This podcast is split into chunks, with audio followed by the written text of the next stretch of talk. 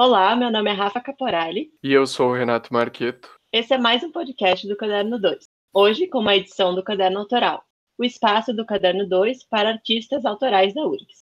Nossas convidadas de hoje são recém-formadas no curso de Música Popular da URGS.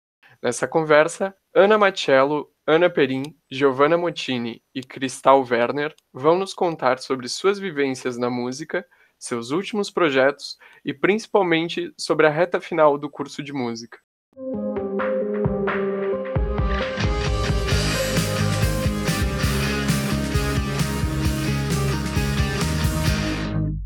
Então, bem-vindas, gurias.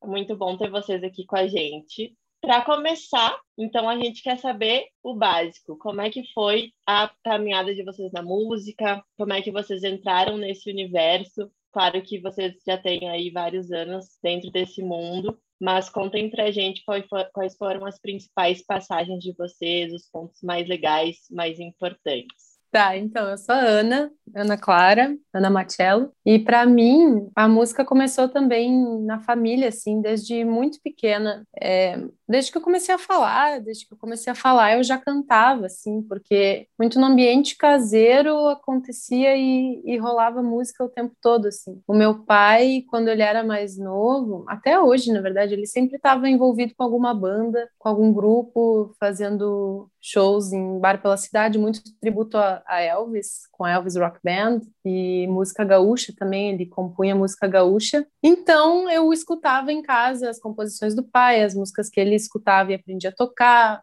um, um caderno, uns cinco cadernos de cifras que se repetiam ao longo da, da, minha infância. E pela parte da minha mãe também é, tinha bastante assim pela memória da minha avó que foi professora no, no IA foi professora maestrina também a Madeleine Ruffier. E eu cresci nesse nessa música em casa fiz projeto Prelúdio também é, no, entrei no coral quando eu tinha uns oito anos e os meus pais tanto a minha mãe quanto o meu pai eles estavam sempre envolvidos em algum coro e como eles não tinham com quem me deixar, eu ia junto e eu fiquei em ensaios de coro crescendo e até que eu resolvia cantar junto as músicas. Eu lembro, uma vez eu era um pitoco assim e cheguei uh, num coro adulto assim para fazer teste junto com os meus pais. Era eu assim. Eu lembro que o maestro pegou e deu uma risada assim, né? Tipo uma risadinha. Tá bom, tu vai para soprano. e eu fiquei cantando nos coros uh, acabei cantando em muito coro adulto quando criança, como é, enfim, porque meus, meus pais estavam ali e eu gostava e eu, e eu queria estar ali. Então, eu nunca pensei muito em outras opções de, de, cursar, de curso acadêmico, assim, até eu entrar na faculdade de música, porque antes disso daí eu fiz um pouco de aula de canto lírico com uma professora aqui de Porto Alegre maravilhosa, Gisa Volkmann. Eu participei alguns anos também do Expresso 25, que foi uh, a partir de quem eu tive contato depois com o Grupo UPA, né? Que no Expresso 25 é o maestro Pablo Trindade, e daí no UPA o Federico Trindade, maestro. E me encontrei na música coral, assim, na paixão de cantar em grupo, essa felicidade da música, assim. Aí na universidade, depois que eu entrei em 2015, eu fiz dois anos de música popular e entrei numa crise existencial. Assim por que eu estou fazendo música, qual é o meu propósito, o meu objetivo de vida, o que, que é a música, afinal de contas, né? Tipo, para mim, né? em que lugar ela, ela ocupa. E eu parei, tranquei o curso, fui viajar, pensei em fazer direito, é, pensei em fazer direito e, e depois de passar um tempo viajando, morei um tempo na Argentina, em Buenos Aires, eu, eu resolvi que eu queria voltar para finalizar o curso. E esse retorno foi um retorno mágico, porque eu conseguir me reencontrar e me reestabelecer, entender o porquê que eu estou fazendo, por que eu estou fazendo isso, né? Da onde que é, vem essa essa paixão pelo som. E caí na turma das, das gurias, que eu já conhecia de antes do UPA, né? Da Cris, da Gi, da Ana.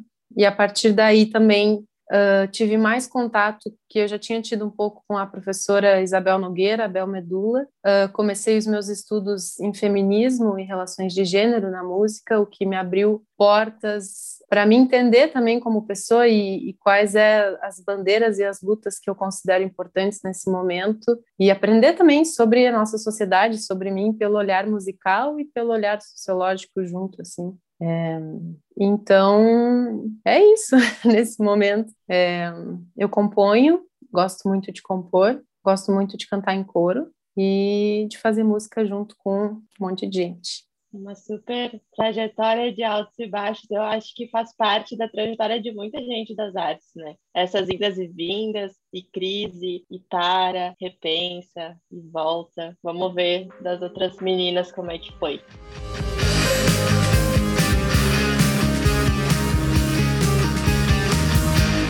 Eu sou a Ana Perim, eu sou cantora, compositora e eu me descobri produtora musical durante a pandemia, durante a quarentena. Eu diria que o pontapé inicial, assim, foi começar ouvir música, porque eu sou filha única, então o rádio ficava ligado a tarde inteira e eu ficava dançando e cantando Avril Lavigne, Evanescence, Rouge e Britney Spears e fazendo as coreografias que, lá, meu corpo pedia para fazer. Aí também teve o contraponto de karaokê, sempre, né? É, tinha roupa nova, tinha Sandy Júnior, eu ficava assim, com 3, 4 anos, sabia as letras de cor e gostava daquilo.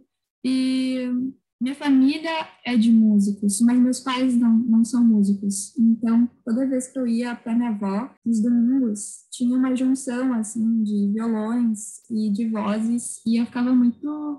sentia confortável a participar, porque era minha família, né? Primeiro eu ficava ali quietinha, escutando, e depois eu comecei também a, a seguir o exemplo da minha prima, da Vanessa, que ela também é cantora e compositora, e meio que foi um caminho sem volta, assim, tipo, a música sempre estava em tudo que eu fazia, é, musicalização, fiz um tempo de piano, fiz um tempo de violino, não só violinista, fiz um tempo de violino. Violão eu comecei meio assim na adolescência, com 13 anos, de maneira autodidata, assim, e o canto também, eu comecei com canto coral e depois fui indo meio que pela escola da vida, assim. Só depois, assim, com 18 anos que eu fui procurar por técnica vocal, propriamente dita. Então foi muita junção, assim, sabe? De escutas, de influências de família, do canto com a dança, assim, né? Que era uma coisa que me dava muito prazer, que causava sensações incríveis no meu corpo e eu enfim, sabia que ali tinha alguma coisa mágica, sabe? E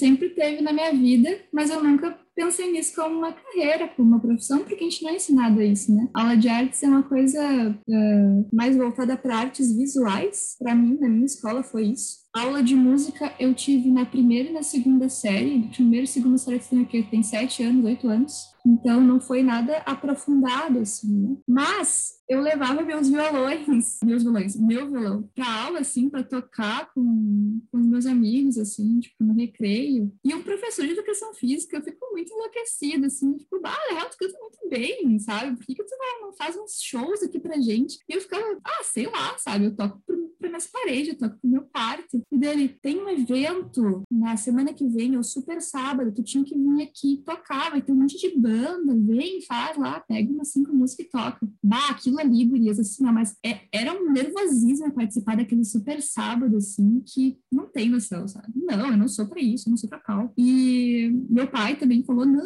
guria, que isso, vai, te, te joga, sabe? O que, que vai acontecer? Então, acho que ali, sabe, tipo, uns 13 anos, quando eu tive a primeira experiência no palco, eu entendi que aquilo tinha um poder muito especial. Eu acho que eu não entendi que eu ia seguir nessa carreira, não, não tinha como, mas eu entendi que tinha uma energia muito diferente ali e que eu devia explorar ela, sabe? Acho que esse é o início.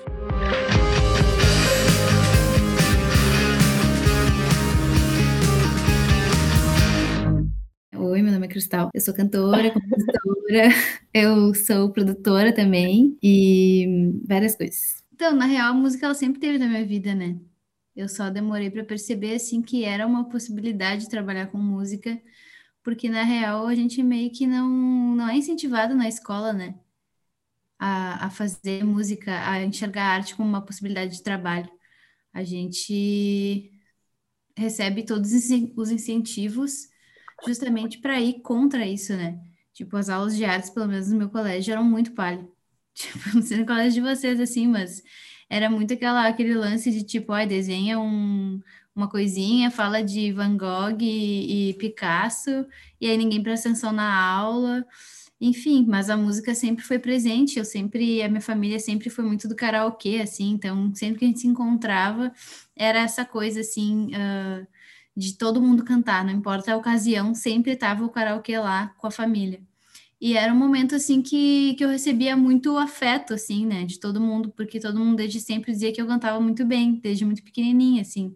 Então, era o meu, o meu momento ali, sabe? Então, tem essa memória afetiva e ali eu faço teu nome, daí eu ia lá e fazia meu nome. Eu amava veterinária a vida inteira também, eu achava que ia ser veterinária, eu entrei na veterinária, vi que não era, entrei depressão, aquela coisa toda básica, assim. Aí, várias coisas eu comecei a fazer ao mesmo tempo que eu estudei veterinária, eu comecei a fazer aula de canto, violão e piano. E aí muitas coisas foram me. Quanto mais eu me aproximava da música, mais eu me afastava da veterinária, assim. E uma vez um professor me falou, porque ele saiu da aula por algum motivo, ele demorou mil anos para voltar. Aí eu tava entediada e eu nem conhecia muito bem, assim, era no início do. Na real, era tipo, fazia um ano e meio, assim, de curso da veterinária. Aí ele tava demorando para voltar, eu peguei, botei meu jaleco, fui para frente da turma assim e comecei a dar uma aula, só que falando tudo errado assim, né? E fazer piada assim, todo mundo rindo e tal. Quando eu vi do nada, ele tava parado na porta olhando assim. E aí eu pensei, putz, aí eu sentei, né? Tipo, voltei pro meu lugar e ele não falou nada. Ele entrou em silêncio e não falou nada. E aí eu sentei e fiquei a aula inteira, tipo, puta merda, é, já tá na hora de crescer, né? De amadurecer, pensando que ele ia me dar uma bronca, assim. E fiquei a aula inteira me martirizando, assim. Aí chegou no final da aula, fui falar com ele, fui pedir desculpa, sei lá. Ele falou assim: não, nem precisa falar, deixa que eu falo. Aí eu pensei, tá, fudeu, vou passar um mico aqui, mas tudo bem. Aí ele falou assim: só o fato de tu tá vindo aqui te desculpar por ser quem tu é já deveria ser o suficiente para tu perceber que, que a medicina veterinária não é para ti, que, esse, que a universidade não é para ti. E hum, hoje eu, ve, eu vendo assim como tu agiu, só meio que confirmou o que eu pensava de ti. Tu é uma pessoa genial e tu é uma artista incrível. E essa faculdade não é pra ti. Aí ele foi a primeira vez que alguém disse que eu era artista, assim, sabe? Que, que eu fiquei tipo, bah, por causa de uma brincadeira, sabe? E aí ali eu comecei a pensar, já tinha passado por várias coisas, questão de terapia, que eu já tinha conversado sobre largar o curso. Mas enfim, foi meio que isso, assim, eu sempre gostei de escrever, eu eu compus a minha primeira música, eu tinha 13 anos, eu comecei a escrever com 11, mais ou menos. Então, foi uma coisa sempre presente, só que eu não via como uma alternativa. Foi ótimo, Cristal, que legal. Que professor tem tudo, né? Falou. É, sim, e tipo, dentro da veterinária só tem professores muito velhos, assim, sendo bem sincera, e que são bem, bem conservadores. Então, eu não esperava mesmo, sabe, que ele fosse falar isso. Eu achei que ele ia me xingar, assim como vários outros fariam, né? E fizeram outras vezes. Mas foi, foi um lance que, para mim, foi super importante, assim, essa, essa conversa.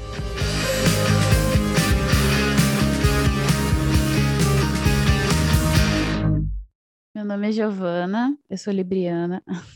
uh... Constar, para constar. Só para constar.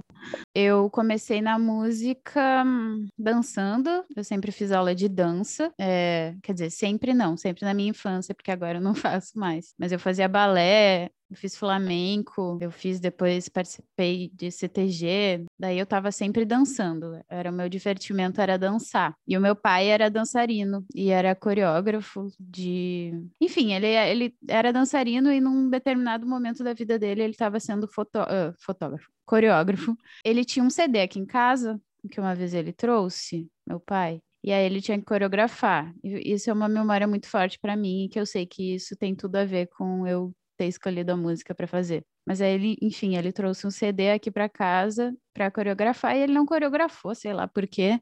Mas aí eu peguei o CD e botava lá no, no negócio no aparelho ali e começava a criar coreografias e eu entrava dentro da viagem das músicas. E para mim eu criava um mundo paralelo. A minha imaginação era era ali, eu ficava inventando história e inventando dança a partir dessas histórias que eu inventava na minha cabeça. E eu me lembro de ser um momento muito legal para mim, que eu adorava. E eu adorava criar as coisas. Isso é engraçado. Eu adorava criar e chamar minha mãe e meu pai para me assistirem. Eu, eu criava e aí eu, tá, bom, ensaiei o show, agora, né, a hora do show. E aí eu chamava meus pais e falava, agora eu vou apresentar para vocês o que eu fiz, né, a tarde toda. E aí eu me lembro que eu tinha essa, essa loucura, assim, eu adorava fazer isso. E, e aí, no final das contas, eu acho que eu comecei. Olha só, estou pensando agora. Eu acho que eu comecei a querer cantar depois que meu pai faleceu. Eu perdi meu pai quando eu era criança. E ele era uma figura muito importante para mim, uma figura muito inspiradora para mim. Era o único artista da minha família. Não tem nenhum outro artista, nenhuma outra artista. Ninguém é da música. Ele não era da música. E aí ter perdido ele foi um negócio que, tipo, mexeu muito comigo. E a música foi a forma de eu me conectar com ele. Então a música acabou se tornando uma coisa muito grande para mim, porque meu pai sempre foi a parte mais uma parte muito importante para mim, que foi tipo perder a pessoa mais importante da minha vida sendo uma criança, foi muito louco passar por isso e enfim, a música se tornou esse lugar mais importante da minha vida por causa disso. Eu me lembro que eu cantava, fechava o olho e sei lá o que, imaginava que eu estava com ele ou coisas do tipo. E hum, acabou que a música me salvou nesse momento e me salva, né, em vários momentos ruins até hoje. E eu tenho essa ligação com a música de vida e de amor e carinho e tudo. E eu não consigo me ver sem ela. Pensei em fazer outra faculdade, é, porque eu não passei na prova específica a primeira vez que eu fiz, né, da URGS, a gente tem a prova específica. E eu rodei e eu pensei, ok, não é para mim, vou fazer outra coisa, vou estudar filosofia, sei lá, ficava pensando. E ou nutrição, não era o que eu pensava. E aí eu pensei, aí eu passei um ano nesse limbo aí de entender para onde que eu queria ir e aí no final das contas conheci um monte de gente da música, comecei a ter um monte de exemplo de vida que eu pensava, eu quero viver assim quando eu crescer, tipo, eu quero, não, eu quero fazer o que eu gosto. Tem gente que consegue ganhar dinheiro e, se, e viver. Eu ficava pensando, sabe, tem gente que consegue viver de música. E aí, e aí eu via as pessoas felizes porque elas trabalhavam com aquilo que elas amavam e porque elas estavam perto de outras pessoas que tinham paixões parecidas e toda aquela coisa que, né, sei lá, eu me lembro que eu convivia e eu via e aquilo mexeu comigo e eu pensei, tá, ok, eu não tenho como escapar, não vou fazer outra coisa, eu vou fazer música mesmo porque é isso que eu amo. E é isso que eu quero fazer, não tem, não tem outra. E aí eu sei que eu, né, entrei na faculdade e foi perfeito. Enfim, eu, e, eu, não, eu não citei uma coisa que é importante, é que eu desde pequena participo participava de festivais, em concursos e tal, concursos de interpretação vocal. E cantava bastante em palcos assim. E e tinha essa coisa de estar tá num palco enorme e tu ser uma pessoa desse tamanho. E aí eu me lembro que eu me sentia, meu Deus! E aí eu pensava, tá, aqui eu posso falar tudo que eu quiser, assim, tipo, eu posso cantar tudo que eu quiser, né? Tudo que eu tava cantando, mas eu sabia que ali eu podia expressar tudo que eu queria e tudo que eu tava sentindo. E era muito intenso a coisa do se apresentar para mim. Eu me lembro que era o divertimento e era, ah, era uma coisa muito forte, eu não sei explicar, mas era tipo aquele momento que eu sabia que eu tava botando para fora tudo que eu precisava, assim. E, e aí, claro, tendo essa experiência, eu pude ver que, nossa, é isso. Descobre uma potência, né? É. Uma potência de conexão com os outros, com a gente. Sim, nossa, não, não tinha como fugir. Tem uma coisa que apareceu no discurso da nossa formatura, dos, dos nossos oradores da turma, e que eu meio que lembrei aqui, ouvindo cada uma de nós falar, assim, que é um negócio que, por mais que venham dúvidas e a gente às vezes não é incentivado socialmente a enxergar a música como um trabalho, e, e, tem muitas questões, né, do, da valorização do mercado artístico que a gente se questiona de como, como viver disso de uma forma, enfim, saudável, né, suficiente. Sempre tem um momento que é meio que a gente não escolhe mais, que a, a, a música escolhe pela gente, assim, não, é meio que a gente precisa, é uma necessidade, a gente precisa fazer isso, tipo, não, não tem outra opção. Essa é a, é, é por aí, assim, é uma escolha como se a música escolhesse a gente para fazer música, assim. E eu me lembrei escutando a gente agora, não sei se as gurias também se sentem assim, mas é, é algo que super ressoou comigo no discurso do, do nosso colega na nossa formatura e que eu me lembrei agora, porque é uma necessidade, né? Isso da gente expressar a verdade, da gente se curar, da gente estar no palco, da gente é uma forma de se comunicar, é, é tipo necessidades básicas assim de vida, é fazer isso assim. Isso é louco, porque eu sempre me senti uma pessoa muito intensa em tudo, assim. Tipo, eu gostava de ser a pessoa que falava, ser a pessoa que fazia, tipo, liderava os grupinhos, assim, até era chamada meio de chata por causa disso. Depois eu comecei a pensar, sabe, ah, mas será que isso tem fundamento? Tipo, eu sempre, eu sempre gostei de falar em público, eu sempre, tipo, me sentia à vontade no palco, por exemplo. Eu não sentia aquele nervosismo de perder a fala, eu sentia, tipo, esse lugar de presença, esse lugar de, tipo, que eu posso falar o que eu quiser, que minha Gi falou, tipo, ah, vou ser livre, sabe, é o meu momento. E eu achava que eu podia fazer, sei lá, publicidade, ou alguma coisa assim, cinema. A música não foi a primeira opção. Ela não foi, porque eu não conseguia pensar nela como profissão, né? Tipo, então eu acho que foi até assim uh, um preconceito social e ao mesmo tempo meu ao mesmo tempo, porque eu nem sabia, tipo, não tinha banner na, na, nas faculdades de faculdade de música sempre que eu fui visitar faculdades, não tinha essa, essa opção, assim. E eu fiz vestibular um monte de coisa até chegar na música. Mas é louco. A música acaba nos escolhendo por uma maneira ou de outra. Mesmo que tu não faça faculdade, tipo, ela vai estar ali. Né?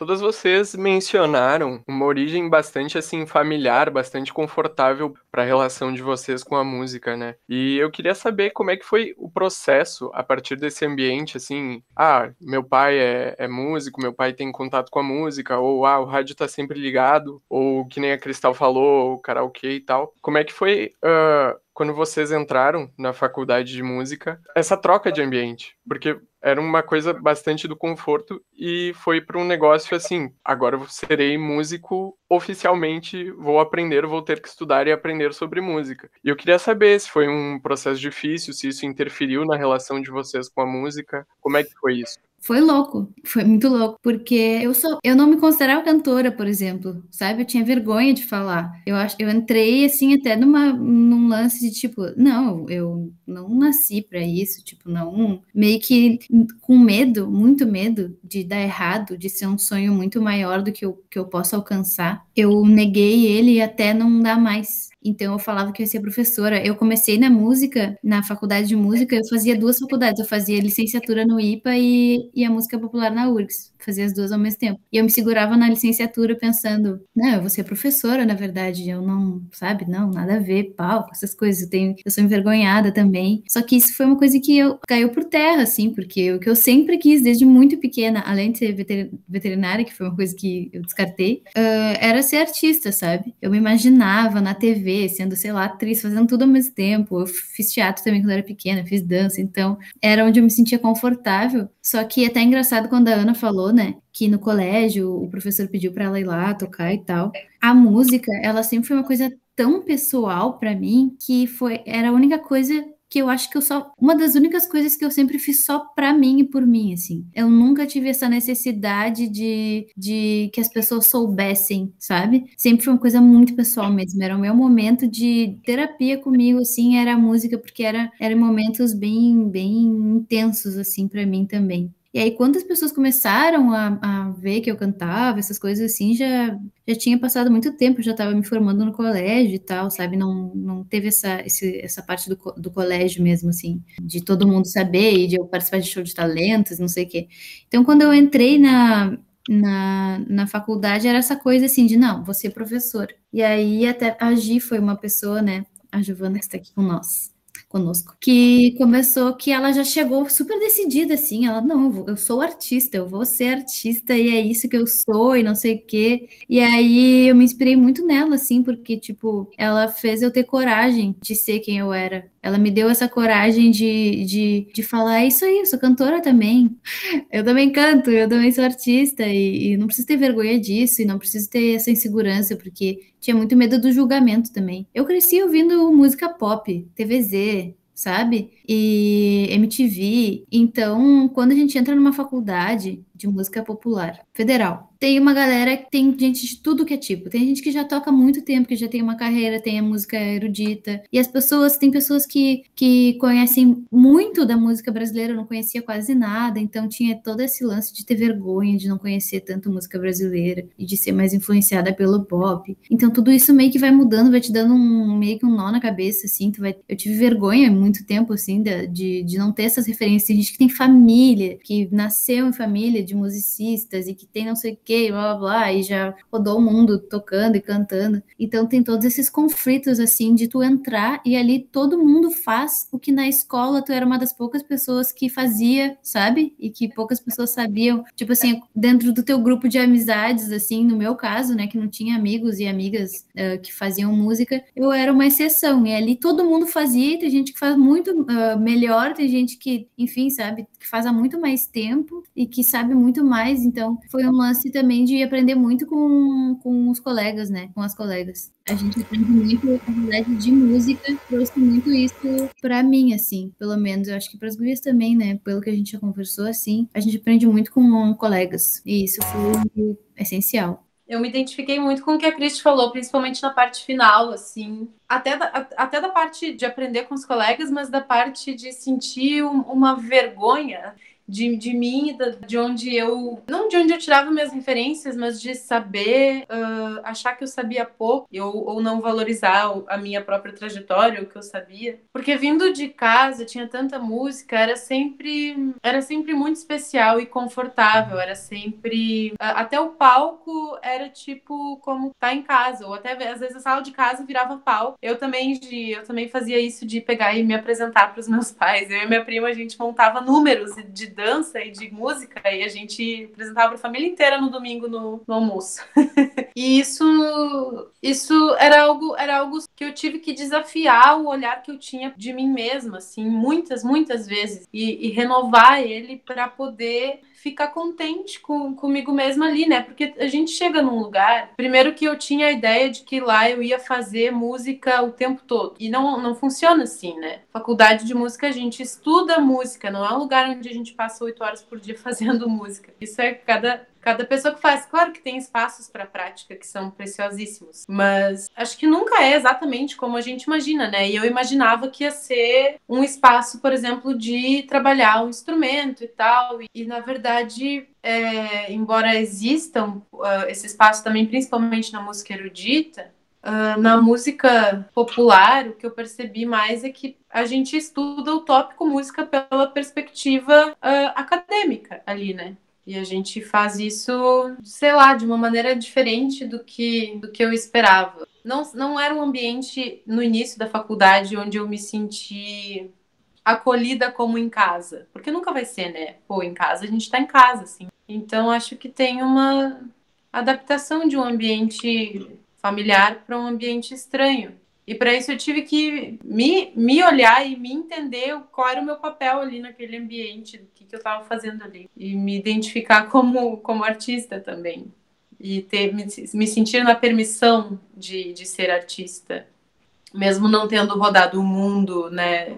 Enfim, como alguns colegas que se tornaram também grandes professores e inspira, inspiradores, assim, né? De poder trocar com gente que vem de vários lugares. Primeiramente, assim, eu acho que existe uma certa nuvem bem carregada em cima desse negócio de entrar na faculdade de música, porque tem uma prova específica. E ela é meio aterrorizante no início, porque tu tem que passar por uma série de provas e testes para tu ter um conhecimento suficiente para ser digna o suficiente de estar lá. Então, é, é um pouco terrorismo, assim, sabe? Eu sinto que eu não passei na primeira e aquilo me desestabilizou. Eu fiquei três meses sem tocar no meu violão e ficar três meses para uma adolescente de, sei lá, 17 anos sem ficar no seu violão. Meu Deus do céu, eu, eu respirava através do meu violão. Eu tava sempre compondo, tava sempre tocando e me, e me curando com aquilo. Então foi um processo de choque, assim. Óbvio que entrar na faculdade de música foi tipo assim, nossa, a porra tá séria? tipo, foi um troço de tipo, tava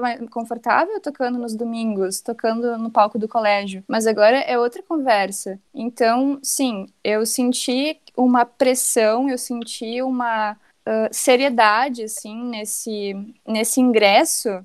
Eu não digo que ela foi se perdendo aos poucos, essa seriedade, mas que eu comecei a também ver outras pessoas na mesma situação que eu que começaram a me tranquilizar, né? De que tinha muitas pessoas virtuosas, assim, jazzistas, tipo, uau, né? Tipo, sei aqui fazer um solo, tipo, de olho fechado, e gente, tipo, fazendo altos melismas e altas coisas, assim, tecnicamente, que eu me sentia muito não apta naquele momento.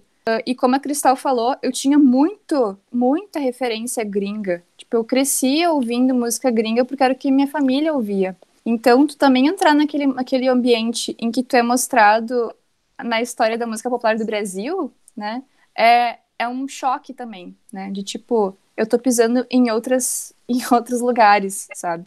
Então foi muito assim uma uma quebra, né? De conforto para aquilo que pode ser implementado em ti. Eu acabei fazendo uma fusão, assim, sabe? Tipo, do que eu era com o que eu aprendi na faculdade, né? Acho que foi uma. Não digo que foi nossa transformação, mudou minha vida, mas eu aprendi muita coisa ali que eu não, não teria buscado se não fosse, por exemplo, meus colegas me mostrar referências, uh, na troca da prática, ter músicas e repertório que eu não conhecia antes, né? Enfim, conhecimento nesse, nesse sentido foi tudo para mim, sabe? De eu poder sair de uma bolha de estudo e de escuta que era muito colonial, assim, tipo, muito música gringa, sabe? Então, sair desse, desse universo, assim, e poder explorar outros foi bem interessante. Eu acho que para mim foi um pouco diferente uh, no sentido de não foi um lugar que me tirou do conforto, na verdade foi um lugar que me levou para uma coisa mais confortável, talvez. Eu sempre fiz música, eu sempre já trabalho com música desde muito cedo, assim, tipo, desde criança, assim, vamos dizer. Já participava de coisas, já fazia abertura de sei lá o que, tipo, tinha alguns eventos que eu cantava e uh, antes de entrar na faculdade, eu andava com muita gente da música, já fazia, fazia alguns shows tal. Mas era uma coisa bem iniciando, começando a entender que eu queria ser artista e começando a ter as primeiras experiências de criar um show, de fazer um show, de buscar, ai, onde eu vou tocar, não sei o quê. E acabou que eu, antes de entrar na faculdade, entrei num relacionamento muito abusivo, muito muito difícil assim. E ele acabou na, na mesma semana que eu fiz a prova específica. E eu me lembro que foi muito difícil, né? Até porque um relacionamento, sair de um relacionamento abusivo é a coisa mais difícil do mundo, talvez. E foi tudo junto, assim, para mim. E nesse relacionamento eu tinha contato com muita gente da música. Como eu já tinha falado antes, eu tinha tive muitas experiências e tal. E para mim entrar na faculdade eu encarei como uma forma de mudança de vida, uma forma de, tá, eu vou continuar fazendo música e agora eu vou criar um, vou conhecer os, outras pessoas e ai, vai ser legal. E para mim era tipo, a faculdade de música era o lugar que eu queria mais estar na vida, porque era o lugar que ia me salvar do ruim que eu tava, né? Antes de entrar. E até Cristal Werner, que está aqui com a gente, foi a minha, como é que é? a minha fiel escudeira desse momento, ela que me via chorar toda hora e passar muitas altas e boas. E eu sei que, que assim foi não sentir não não sentir desconforto, não sentir as mesmas coisas, porque para mim a faculdade de música foi a coisa mais especial que podia ter acontecido assim. Eu concordo, Gi, quando tu fala que ela foi a coisa mais especial que podia ter acontecido, porque ela foi um, um marco, assim, de eu encontrar minha galera, sabe? É, sim, total. de, de encontrar as pessoas que amam, não as mesmas coisas, mas a mesma coisa, né? amar a arte, fazer arte junto, estar tá no coletivo, sentir aquela energia do caramba, assim, emanando numa sala e tentando fazer isso de uma maneira humilde, bem-humorada e bem feita ao mesmo tempo, sabe? Acho que o que marcou também nessa turma foi muita humildade, assim, sabe? É. Porque. E muito, e muito todo mundo tá junto, todo mundo. Todo mundo se ajudar a crescer. Eu sinto que, assim, claro, tem as, as exceções, assim, mas eu sempre chegava em casa e falava, bah, eu amo muito minha turma, sabe? Uhum. Tipo, eu ficava muito muito faceira com, com as pessoas que eu encontrei nesse período. E eu digo que o diferencial do curso de música é as pessoas, é os contatos que tu faz lá dentro, sabe? Porque são amizades que tu faz pra vida. Os vínculos podem nem ser só tão profundos assim. Às vezes tu, tipo, não vai ter tanto. Mas tu tem uma admiração por aquela pessoa, ela também tem por ti. Então acaba, tipo, virando uma energia absurda, sabe? Que parece que tu se sente muito íntimo das pessoas, da arte daquela pessoa, assim. É uma coisa mágica e ao mesmo tempo, tipo, é uma coisa séria, sabe? Tipo, eu lembro que também tinha um lance assim, foi ao contrário da Cristal. Eu queria ser artista. E as pessoas quando me perguntavam, ah, vou fazer música, ah, tu quer ser professora? E eu falava, ah, não, não sei. Tipo, quero ser artista, quero tocar meu som, quero. Ah, mas sabe que é difícil viver disso, né? E eu ficava, tá, eu sei, mas eu quero descobrir o que, que eu posso fazer, sabe? Eu quero, tipo, entender qual é que é o meu potencial nisso. Então, uh, sim, eu sou professora também hoje, só que eu sou muita coisa além disso, e eu acho que colocar as coisas numa caixinha é muito limitante, assim. Tipo, enfim, desabafos, né? Hum. Mas eu acho que todo mundo aqui entendeu o, o, o, tudo que a gente pode fazer, sabe? Porque as possibilidades são muito infinitas trabalhando com arte. E eu, eu amo o que eu faço, assim, não trocaria essa, essa decisão por nada, sabe? É muito engraçado quando eu escuto a Cristal falar, porque eu acho que é uma das pouquíssimas pessoas que eu já escutei que entraram numa faculdade de música para ser professora. E normalmente acaba sendo, assim, entre aspas, a saída financeira, né, um refúgio financeiro, ou até muitas pessoas acabam se encontrando, né, sendo professor, enfim, dentro da área. Eu acho que isso acontece muito também, né, de se ver nesse lugar de educador entrelaçado com a arte, até por um passado que a gente teve vivências em geral muito frustrantes, né, com artes na escola. Então eu acho, mas eu acho muito legal assim entrar já com esse propósito é, é diferenciado, vamos dizer assim. É que na verdade eu tinha eu tinha medo, né, de admitir para mim e de porque eu tenho esse lance que eu me cobro demais e eu tenho muito medo de falhar, de errar. Então eu tinha muito medo de admitir, de tipo colocar para o mundo que eu queria fazer isso sem ter essa certeza. A gente não tem certeza de nada no mundo, né? Mas eu sou muitas vezes muito, não sei, tipo, eu preciso ter certeza das coisas, sabe? E isso é uma coisa que não tem como ter certeza, né? Se vai dar ou não, enfim. Então eu tinha muito medo disso, de expor isso, de expor o meu desejo mais profundo e, e aí do nada não dá certo, e, e, já imaginar um julgamento de pessoas que talvez nem estavam julgando, que estava tudo na minha cabeça, assim, sabe? Ah, as pessoas estão achando que eu não vou conseguir. Mas na verdade, às vezes, as pessoas não estão pensando nada, né? Tipo, tá cada um preocupado com a sua vida, ninguém tá pensando em mim. Era só meu medo mesmo, assim, de, de falar, ah, eu quero ser artista e falhar, sabe? Mas na verdade eu entrei porque eu queria fazer música, sabe? E foi, não precisou muito tempo dando aula para eu perceber que eu não sirvo para isso. e que eu não quero isso. É tipo, bom, não vou falar muito porque eu ainda dou aula, mas eu não quero fazer isso pro resto da minha vida. Não, mas eu acho que é total complementar, né? E isso é uma coisa que falta um pouco. Bom, na música eu desconheço do, do campo de trabalho, mas na dança é, teve uma aula inaugural de uma professora que eu nunca vou esquecer, assim, que ela falou que o artista precisa escolher se ele quer ser educador ou se ele quer ser performer, mas não que também que ele precisa escolher entre um e outro, né? Porque muitas vezes vai, vão ser feitas as duas coisas, mas daqui a pouco eu não me identifico como professora ou eu não me identifico como uma cantora de shows gigantescos e é importante que se tenha essa opção, né? E enfim, a, o o ramo ainda não, não sei se proporciona essa opção, que não, eu não quero trabalhar com isso, não quero dar aula, ou eu não quero fazer show, ou eu não quero isso. Ah, da minha percepção, a carreira, o mercado para professores de música, ele é mais estável Uh, não quer dizer que ele, que, ele é, que ele é bom, mas ele é estável e ele pode acabar uh, dando um certo tipo de, de segurança na hora de, de tu de tu buscar se inserir no mercado, né?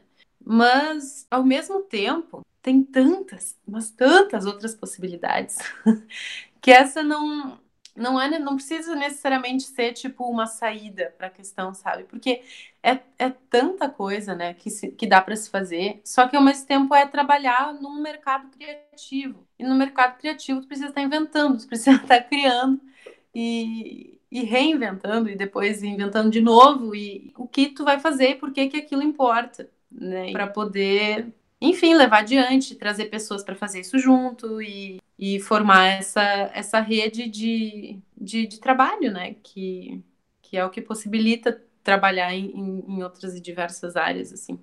Mas eu eu também acho que pode acabar acontecendo de, de muitas pessoas que às vezes não, né, tipo, acabam indo por esse caminho da, de uma educação básica de música por ser algo já existente, pré-estabelecido, que nem necessariamente é é bom, valoriza o, o profissional. E não, não tô falando que é sempre assim, mas não necessariamente, nem sempre acontece, né? Então, é, só para enfatizar que existem mil, mil possibilidades, assim, que existem no, no mercado, né? Que, assim, quando a gente imagina que entendeu todas, não, tem mais é, entendi uma unha do, do, do, que das possibilidades de trabalho no mercado de música. Assim.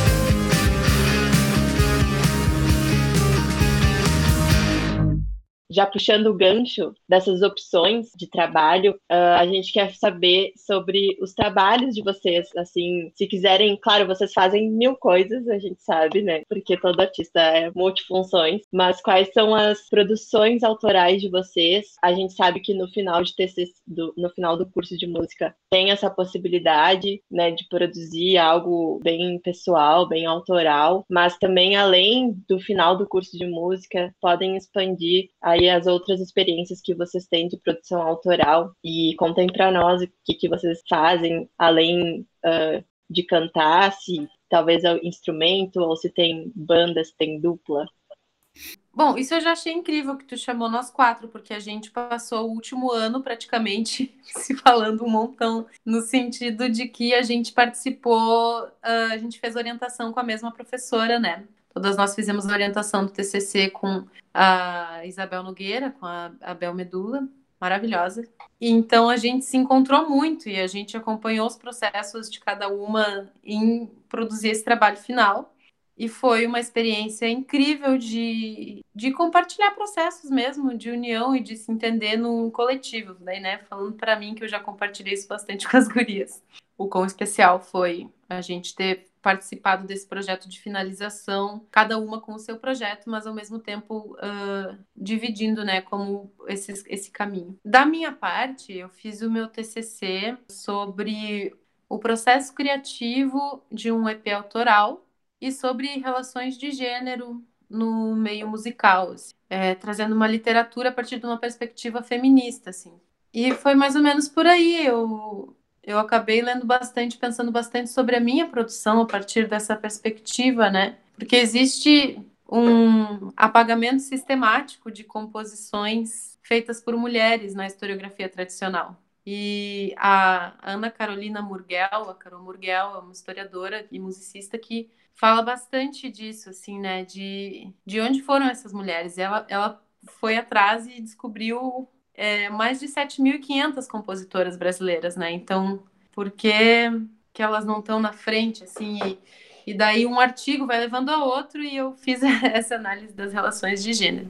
O meu trabalho atualmente está é, tá sendo a finalização do meu primeiro EP autoral, que é Clara, que vai ser lançado no dia 23 de julho e eu tô trabalhando assim com produção, tô trabalhando com composição, né? Eu componho, eu também canto, eu faço arranjos. É, eu também, também sou educadora e gosto, eu até vejo essa prática meio aliada com a prática artística no, na minha vivência, né? E dou aula de musicalização e de canto. E é isso, assim, eu escrevo muito por enquanto para mim, mas eu gosto muito da ideia de seguir também uma carreira acadêmica porque por mais que tenha sido bem desafiante a faculdade de música, principalmente de desafiar a mim mesma e o meu olhar sobre a música, né? Porque sempre busca novos olhares ali, novos questionamentos, afinal é o tópico de estudo principal. É, chegou no final que eu gostei do negócio, sabe?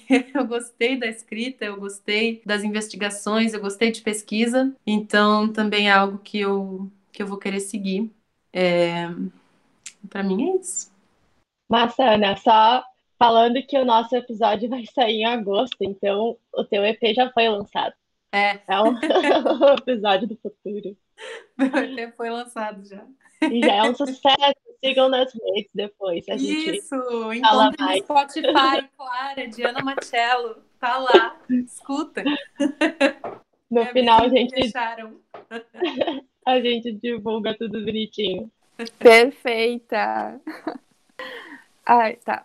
Um, eu acho que assim, para falar sobre as minhas produções, eu fico pensando como é que esse caminho me levou até eu fazer um EP que fosse um EP muito meu, que tra trabalhasse temas assim mais introspectivos. E daí eu comecei a pensar que eu sempre compus mais sobre sensações, sobre sentimentos, e não só os meus. A primeira composição da minha vida eu fiz junto com a minha melhor amiga no chão do quarto dela, porque um menino tinha. O namorado de uma amiga tinha traído ela e a gente estava devastada. E a gente escreveu sobre isso. E era uma música em inglês, enfim, porque as duas também ouviam muita música em inglês. E eu fico pensando, bah, que loucura isso, né? Tipo, eu ainda continuo, assim, super reflexivo, ainda continuo escrevendo sobre sensações e sentimentos e, e coisas bem intensas, assim, do que eu vejo, sinto, observo, absorvo, enfim. E meu EP, ele começou a ser composto, assim, tipo, a primeira música que eu compus em português, aí vem o plot twist, né? Porque eu compunha em inglês até 2018. E, tipo, o curso começou em 2017. Então, teve um hiato bem grande, assim, até eu conseguir escrever em português e coisas que me convencessem. E Agridoce foi a primeira composição que eu, que eu fiz, assim, em português e eu gostei muito dela. Muito mesmo. E ela vai ser lançada como single. E EP vai ser lançado ali, acho que em setembro, em agosto.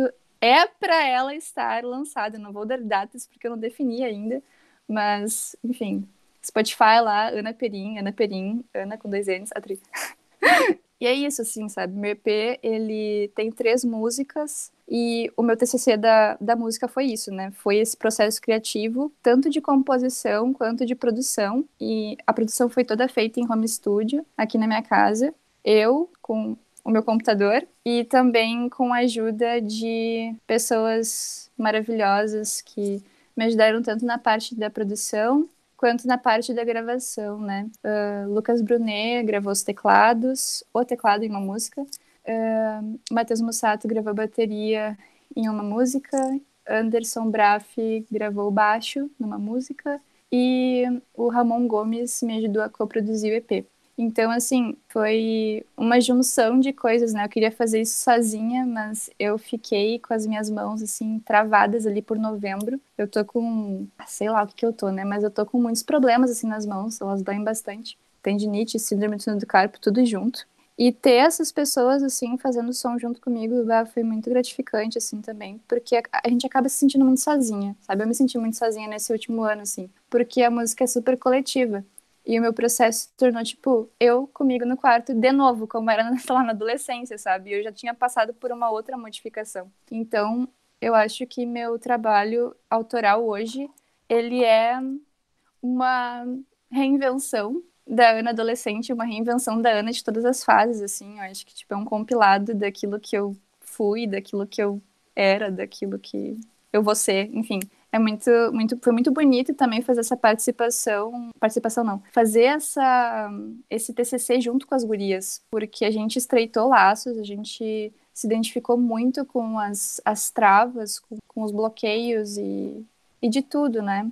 De gênero, de pensamento, de não tá com potência, não ter voz, se sentir para baixo ou se sentir muito enérgica, como é que eu mantenho esse pico? Eu acho que foi uma um final de curso muito muito pulsante, sabe?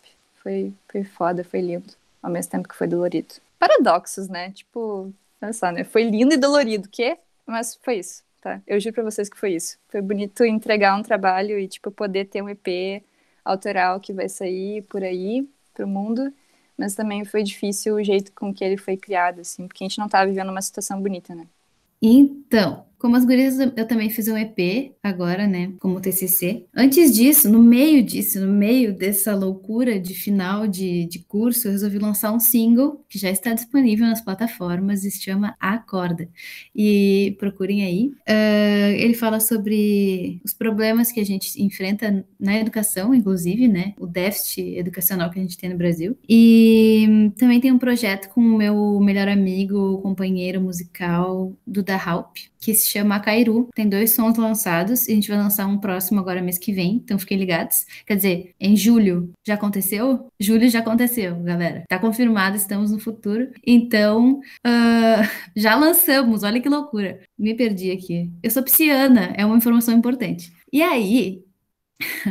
3 mais 3 é 6, né? Legal. Tá, peraí. Uh... o meu EP, foco. O meu EP agora vai entrar numa. Tô, tô, rindo aqui falando umas coisas nada a ver. O meu EP foi. Falei sobre a minha depressão, galera. Olha que legal. Por isso que eu vou lançar em setembro, que é o, o Setembro Amarelo, que é o mês de prevenção ao suicídio. Olha que loucura. E o meu EP, eu conto a minha história com a depressão. Agora vem o clima, música, acorde menor. Aí, o que, que, acontece? Eu vou fazer uma live de lançamento. Vai ser dia 13 de setembro o lançamento. Aí vai ter uma live de lançamento, que eu acho que vai ser, vai ser uma transmissão, na verdade, que a gente vai gravar mês que vem. E vai transmitir, acho que talvez um dia 2, ou enfim. Eu, eu esqueci a pergunta de novo. Falando como é que foi o processo do fim do teu curso, como ah, é que foi fazer o EP. Ah, foi muito. Lembrei. Ruim? Foi horrível, porque a gente tá numa pandemia, né? E aí eu achava, por exemplo, que eu ia fazer um álbum. Começou aí, né? Eu fazia 12 músicas. Aí do nada foram quatro, que era o que dava, né? E aí, quando chegou no final, só tinha duas. E eu tinha que compor outras duas, meio que tipo, e agora? Aí, no fim deu tudo certo, deu tudo certo. Saiu as quatro músicas, tá tudo pronto, tá tudo. Eu tô muito orgulhosa de mim, do meu trabalho, realmente, assim, porque foi um trabalho que, que eu dei tudo de mim, as gurias também, né? A gente colocou nossa alma real, assim, na, no que a gente fez, porque os nossos trabalhos foram muito profundos, foram sobre as nossas vidas, sobre os nossos traumas, sobre quem a gente é, sobre as nossas descobertas, sobre a pandemia, sobre estar dentro de uma casa que a gente não esperava. Tipo assim, eu não saio de casa quase, sabe? Eu só saio para ver o Duda, que é o meu melhor amigo, para a gente trabalhar e deu. Agora eu vi minha mãe pela primeira vez e tirei a máscara em um ano e meio, sabe? Com a minha mãe. E isso foi uma coisa que a gente até meio que se serviu de, de apoio, né? Nós, assim, eu, as gurias e a Bel, porque cada dia tinha uma que tava, cada semana uma tava surtada. Então a gente tava ali, tipo, pra colocar, pra falar, não, vai dar tudo certo, relaxa. No outro dia era outra. Então a gente teve que, a gente passou por esse processo juntas e foi essencial, assim, porque, nossa, sem as gurias eu não teria esse resultado, até porque muitas coisas a gente foi descobrindo com a outra, né? Tipo assim, uma ia passando por um processo que, quando vê, a gente ia passar um pouco mais para frente, e aí a outra já tinha passado por isso, e a gente já tinha, ah, não, ó, aqui ela se eu é que não caio nessa. Então a gente foi, a gente foi aprendendo com o erro das outras, assim, sabe? Com conselhos também, enfim. Mas é isso, foi tri ruim, porque poderia ter sido muito melhor, a gente não se viu, eu não, eu não, não sei como é que, tipo assim, não. Lembra a última vez que eu pisei na faculdade para fazer aquele momento especial, assim, tipo, pisciano. Ai, a última, hoje é o último dia que eu piso nessa sala e sinto esse aroma de pessoas acumuladas. E também teve muitas tragédias, né? Não podemos deixar de falar, muitas pessoas mortas né? Então não tinha como estar feliz também. Era aquela coisa assim, acabou a faculdade, a gente não conseguiu comemorar, porque a gente não, não tem como comemorar na situação que a gente tá, sabe? Não tem como. Uma conquista, assim, é tipo, tá legal, mas tem 500 mil pessoas mortas e o nosso país tá uma merda. Então, claro que poderia ter sido muito melhor, né, do que foi. Mas foi como foi. E os EPs estão lindos e todo mundo tem que ver e ouvir. E, e é isso, eu já tô com um EP do ano que vem também programado, né? Que, é, que não consegue parar. E é isso, eu respondi a pergunta? Totalmente, totalmente. com traços de humor, eu achei bom. Para mim foi um processo, como todas as gurias já falaram, né? A gente teve o processo junto, então o processo aí de finalização da faculdade foi bem importante, até para ah, botar um monte de ideia no mundo para a gente conhecer, se conhecer melhor, entender qual é o que, que a gente quer falar, com quem a gente quer falar, sobre o que a gente quer falar, como a gente quer falar, que, sonhos, que sons a gente quer fazer e tal, com quem a gente quer se comunicar. Enfim, eu acho que para mim foi um processo bem intenso de entender o que, que eu quem eu sou como compositora, assim, foi bem foi bem forte nesse sentido. Eu, eu vinha já compondo. Eu comecei a compor só em 2017, quando eu entrei na faculdade. Eu nunca tinha composto. composto. E a minha primeira composição foi feita com a Cristal. E eu fui descobrindo um monte, assim, qual que era a minha, a minha voz dentro da composição, que, sobre o que, que eu queria falar, sobre quais sentimentos eu queria falar, e também percebi o como eu sou uma pessoa reflexiva e que gosta de pensar na vida e gosta de trazer isso para minhas músicas, e as minhas músicas são sempre uma coisa que é meio um. É meio. é meio um processo de terapia meu comigo mesmo, daí eu faço uma música para dizer sobre, ah, eu tava com essa pira aqui, daí para eu melhorar eu tive que fazer isso, daí eu componho uma música falando sobre isso. É sempre assim, tipo, eu gosto de fazer músicas que elas dão algum desfecho interessante, positivo sobre algum problema que eu já passei. Eu tenho essa, essa coisa e, e foi o que aconteceu nesse processo de TCC. Daí eu compus quatro músicas, quer dizer, compus bastante música, mas uh, acabei escolhendo quatro para trabalhar mais, Gravei já três músicas, lancei duas já, que é Respirar 336 e Vago, que já tá no Spotify, Giovanna Mozzini. Ai, meu nome é complexo porque é Giovanna com dois N's e Mottini com dois T's, mas tá lá no Spotify e YouTube e tal. E agora vou lançar mais uma música que é Lua, não sei a data, não lembro, perdi a data na cabeça, mas talvez ela já esteja no ar, talvez ela não esteja, não sei. E hum, eu trabalho, claro que eu trabalho como compositora, né? Um trabalho incessante de toda hora, de todo momento, e eu estudo música e aprendo músicas pensando que isso vai me dar mais ferramenta para eu conseguir criar. Mas eu acabo trabalhando assim de ser remunerada mais com como educadora, vivo mais disso. E eu gosto muito de dar aula, mas gostaria de poder focar mais em outras coisas que não só da aula, que acaba sendo uma coisa que demanda uma energia bem grande, né? Que eu pudesse botar em, em outros lugares, em pensar num clipe que eu quero fazer, ou numa turnê que eu quero fazer. Esse é o meu sonho, né? Mas aí é o sonho de princesa, quem sabe um dia. Porque não é fácil, né? Não é fácil ser artista nesse Brasil. E acho que nesse mundo, talvez, não sei. Mas é difícil ser artista, é difícil a gente querer dizer a nossa verdade, eu não sei, parece que é difícil. Tem coisas que funcionam mais fáceis e coisas que funcionam mais difíceis, e às vezes a gente. Eu, às vezes a gente não quer essas coisas que funcionam mais fáceis, não quer fazer essas coisas que funcionam mais fáceis. Que, enfim, eu acabo fazendo músicas que eu sei que talvez não sejam as mais fáceis de digerir, não sei sejam mais esquisitas, não sei como as pessoas é, entendem, mas eu sei que ali é, vai estar tá a minha verdade e acho que vai ser a parte mais importante eu estar tá falando a minha verdade e aí eu bora lá e gosto de aprender uh, lançando é, as minhas ideias mesmo, enfim. É, uma coisa que tu falou de, eu acho que todas aqui tem muito essa questão de ser genuínas e de fazer o som que tá na cabeça. Porque às vezes o som que a gente vai fazer não vai ser o som que vai ser mais palatável para o público, mas vai ser o som que a gente precisava fazer.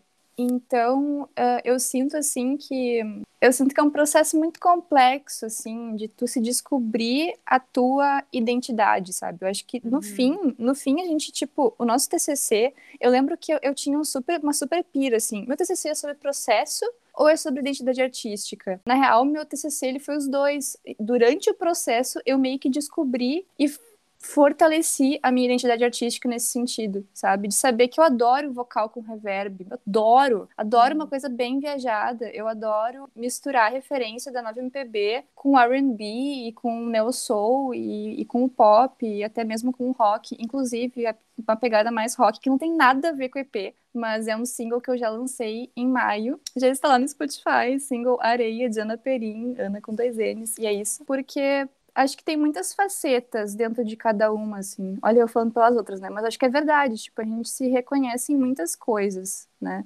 E no fim, tentar organizar isso num EP, num álbum, é super complexo, né?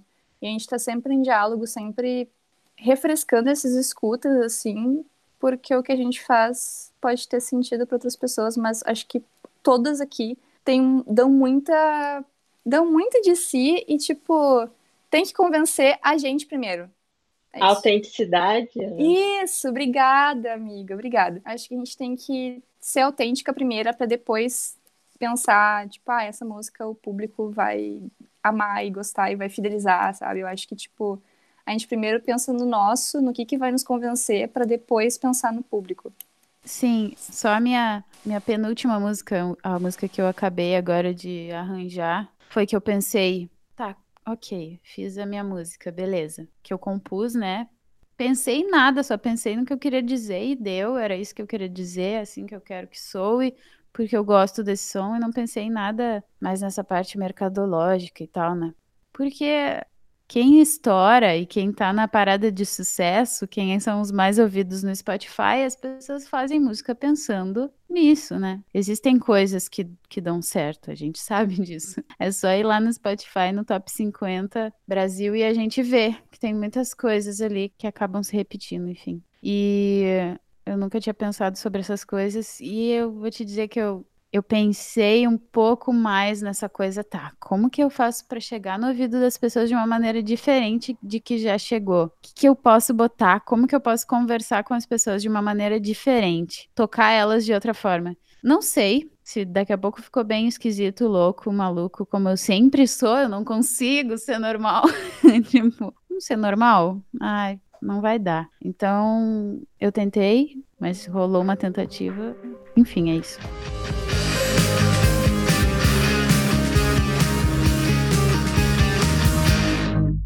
Bom, meninas, agora um espaço para vocês divulgarem as redes sociais de vocês, os Spotify de vocês, e também para vocês deixarem um recado para os futuros estudantes de música ou pessoas que estão com vontade de ser musicistas, fazer a faculdade de música. Deixe uma mensagem para eles, já que vocês passaram por esse processo aí. Tá, Instagram é arroba G-M-O-T-T-I-N-I, que é G Motini, meu nome é Giovana Motini. E meu Spotify é Giovana com dois N's, Motini com dois T's. É difícil, né? Podia ser mais simples. Podia ser Ana com dois N's. Ia ser mais fácil. Mas tudo bem. Não desistam de me procurar. Meu singles lançado é Respirar 336, uma música ansiolítica. E Vago e Giovanna Motini, que é assim que me encontra no Spotify. E hum, mensagem para os futuros estudantes de música. Não desista, sabe aquele papo? Ai, ele, ele, esse papo ele é manjado, mas ele é, mas ele é isso aí. É não desista e segue. Vai, baixa a cabeça, fica triste, pode ficar. Parece difícil, drama. Ah, horror, não vai dar. Mas vai, vai dar sim. Assim, ó.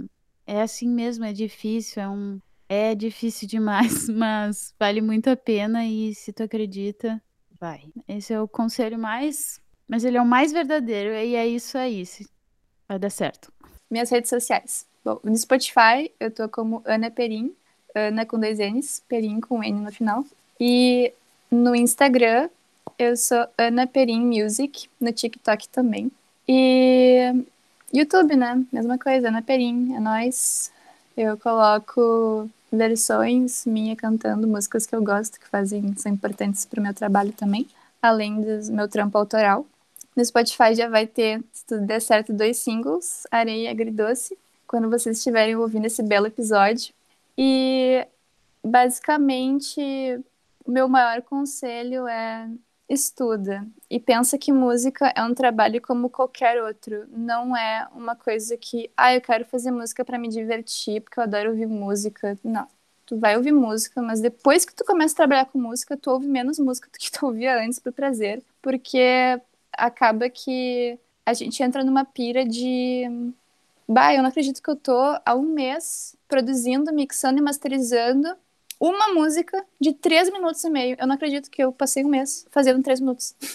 então acaba que assim, a gente não se dá conta o quanto de horas, o quanto de esforço precisa para ter um fonograma, para ter um produtinho pronto e que tem uma cadeia inteira de, de coisas para isso acontecer. Enfim, depois o lançamento e clipe e divulgação. Então, assim, é difícil, galera. É muito difícil. É um trabalho como qualquer outro. Não subestimem que música vai ser só diversão, porque ela não é. Uh, mas se vocês amam de verdade o trabalho de vocês, confiem. Confiem que vai dar certo. Que nem a Giovana, a Giovana falou, né? Vai, te joga, te atira, abraça, estuda, chora, se levanta e vai. Isso aí. Vai trabalhar. Uma vez uma professora minha me fez uma pergunta que eu achei sensacional, né? Tipo, tá bom, né? Tu tu gosta de música, isso tá, a gente sabe, enten- entendeu? Mas, mas e tu ama música e tal, mas tu ama mesmo a ponto de estudar, porque porque é um trabalho e, e é e é função e é repetitivo às vezes, né? E é e é frustrante, mas é também tão gratificante e assim, se, se é isso que tu ama realmente, não tem nada no mundo que vá ser igual, assim. Mas o meu conselho, e que é um conselho assim que eu eu falo do fundo do meu coração, mas também peço para que não levem tanto a sério, porque eu fico pensando, né? Eu ainda estou descobrindo qual é que é o meu rolê. eu saí, né, agora da faculdade e ainda estou descobrindo é, isso de identidade artística, da música que eu vou fazer, então acho que também não tem muita. Não, não tem que ter muita pressa num negócio que é, é pessoal, né? Assim, respeitar o meu próprio tempo, falando por mim, isso eu acabo deixando também de conselho para as pessoas. Mas entrando, estando na faculdade, bah, só dá-lhe, dá-lhe muito, sabe? Tipo, vai, te, te junta com pessoas que, que te motivem, que te incentivem, que acreditem no teu trabalho, que gostem do que tu faz, porque essas pessoas, elas existem, elas estão aí, elas, elas certamente vão querer fazer trabalho junto contigo e tu com elas, e, e pode sair frutos lindos ali. É bom se relembrar do porquê que tu tá fazendo isso, qual é a mensagem que tu quer passar. Essa mensagem, ela importa. E se alguém algum dia disser que não importa, eles estão errados. porque importa sim. E poder se aproximar de pessoas que tornem isso uma experiência boa, colegas, amigos, professores. Nossa, tem muito professor massa, tem muito professor incrível para a gente aprender, né? Sendo eles os, os, nossos colegas ou sendo eles os professores na academia mesmo que também. E tem tantas áreas que dá para experimentar e dá para seguir, então encontrar esses professores com quem tu quer trabalhar e se gruda neles e e vai atrás de, de, de, conhecer mais do que desse universo, né? Porque é um universo gigantesco, então é, diria, fique muito à vontade para se perguntar e ir atrás de tudo que tu quiser saber. e aproveita. Pode ser muito bom, né? E, e difícil, né? É, é difícil porque é um, é um trabalho, então demanda esforço nesse sentido, né? Mas é um esforço que é, é não é um esforço ingrato, eu diria, assim, né? É, é um esforço muito bem, muito bem recompensado, se, se é o que se ama fazer. As minhas redes sociais no Instagram é arroba, uh, underline Ana Machello, e no Spotify é Ana Machello, daí já dá para me seguir também, dá o play no ET Clara, que vai estar disponível. Eu acho que esse conselho aí que tu deu, Ana, vale para todos os cursos possíveis e existentes. Tu, se nós estivéssemos fazendo um podcast de astrofísica e tu falasse a mesma coisa, ia estar tá valendo, assim. Se junta com pessoas que te incentivem, que, que dá bom. É, e aí pegando um gatilho, né? Eu tenho muitos conselhos, mas não me escutem também, porque quem sou eu? Mas pegando um gatilho da Ana, ô galera, vamos falar a verdade. Ninguém faz música porque quer ganhar dinheiro, né? Então, se tu quer ser famoso, pensa em outra coisa, sabe? Pensa em outra, outra coisa que tu pode ser famoso, inventar um, sei lá, um dispositivo, um drone invisível, sei lá. É mais fácil do que ganhar dinheiro fazendo música, tá ligado? A gente faz música, eu faço música porque eu não tenho opção, tipo, eu não consigo fazer outra coisa, eu não sei fazer outra coisa e eu não quero fazer outra coisa. Então, é muito esse lance, assim, né, de, de tipo, acho que qualquer profissão, né, se tu for fazer pelo dinheiro, só pelo dinheiro, tem uma, uma chance muito grande de tu não ser feliz, né? Claro que a gente tá falando de um lugar de privilégio aqui, né, de pessoas que podem escolher fazer arte, né, tem esse lado também. Mas Outro conselho, que para mim, eu me dou ele, inclusive agora eu preciso desse conselho, que é tipo, foda-se o que as pessoas vão pensar, tá ligado? Foda-se o que as pessoas acham. A arte é o que sai de ti, né? Justamente a gente não tem escolha porque a gente precisa falar, a gente precisa expressar de alguma forma, é a forma como a gente consegue se comunicar com, com o mundo, né? É a forma como eu me comunico com o mundo, como eu expresso, como eu falo quem eu sou. Então foda-se o que as outras pessoas vão pensar. E também esse lance de ficar se comparando, é uma coisa que acontece muito no início da faculdade, né? Não se compara. Foda-se se se, tu acha que alguém sabe mais que tu ou não sabe, ou se tu quer te encaixar num. Às vezes a gente vê, se vê tentando se encaixar num, num perfil, num padrão, sei lá, por insegurança, assim, sabe? E não escuta o que a gente, o que o nosso corpo tá nos dizendo, que é,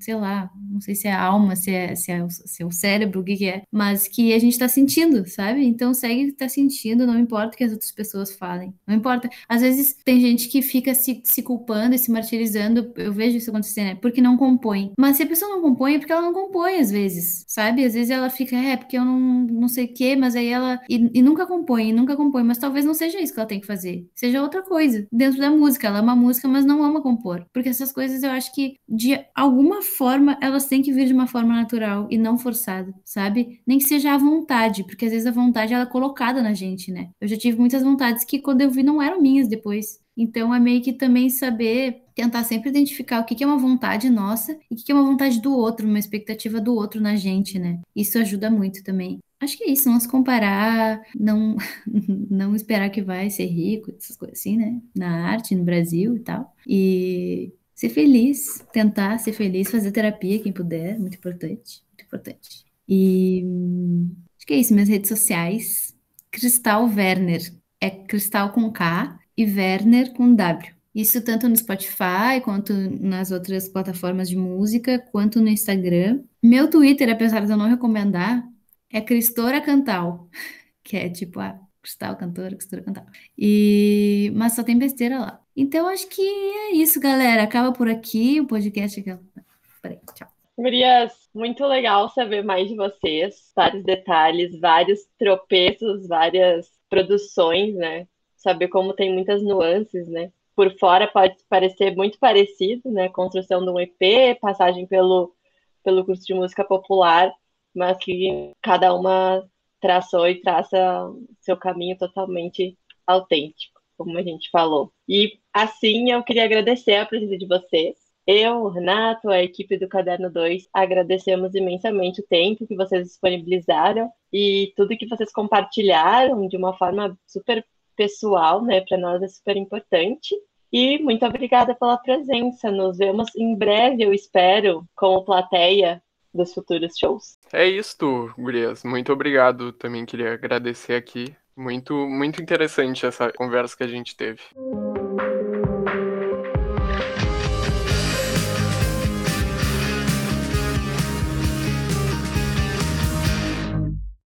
E este foi o episódio de hoje do Caderno 2. Nos siga nas redes sociais. Estamos ativos no Facebook, Instagram e Twitter, no arroba caderno 2. Leia nossos textos disponíveis no Medium. O roteiro deste podcast foi feito por Rafaela Caporali e Renato Marqueto, e ele foi editado por Renato Marqueto. Trilha sonora original por Arthur Last e Adriano Quadros. Muito obrigado pela sua audiência e até a semana que vem.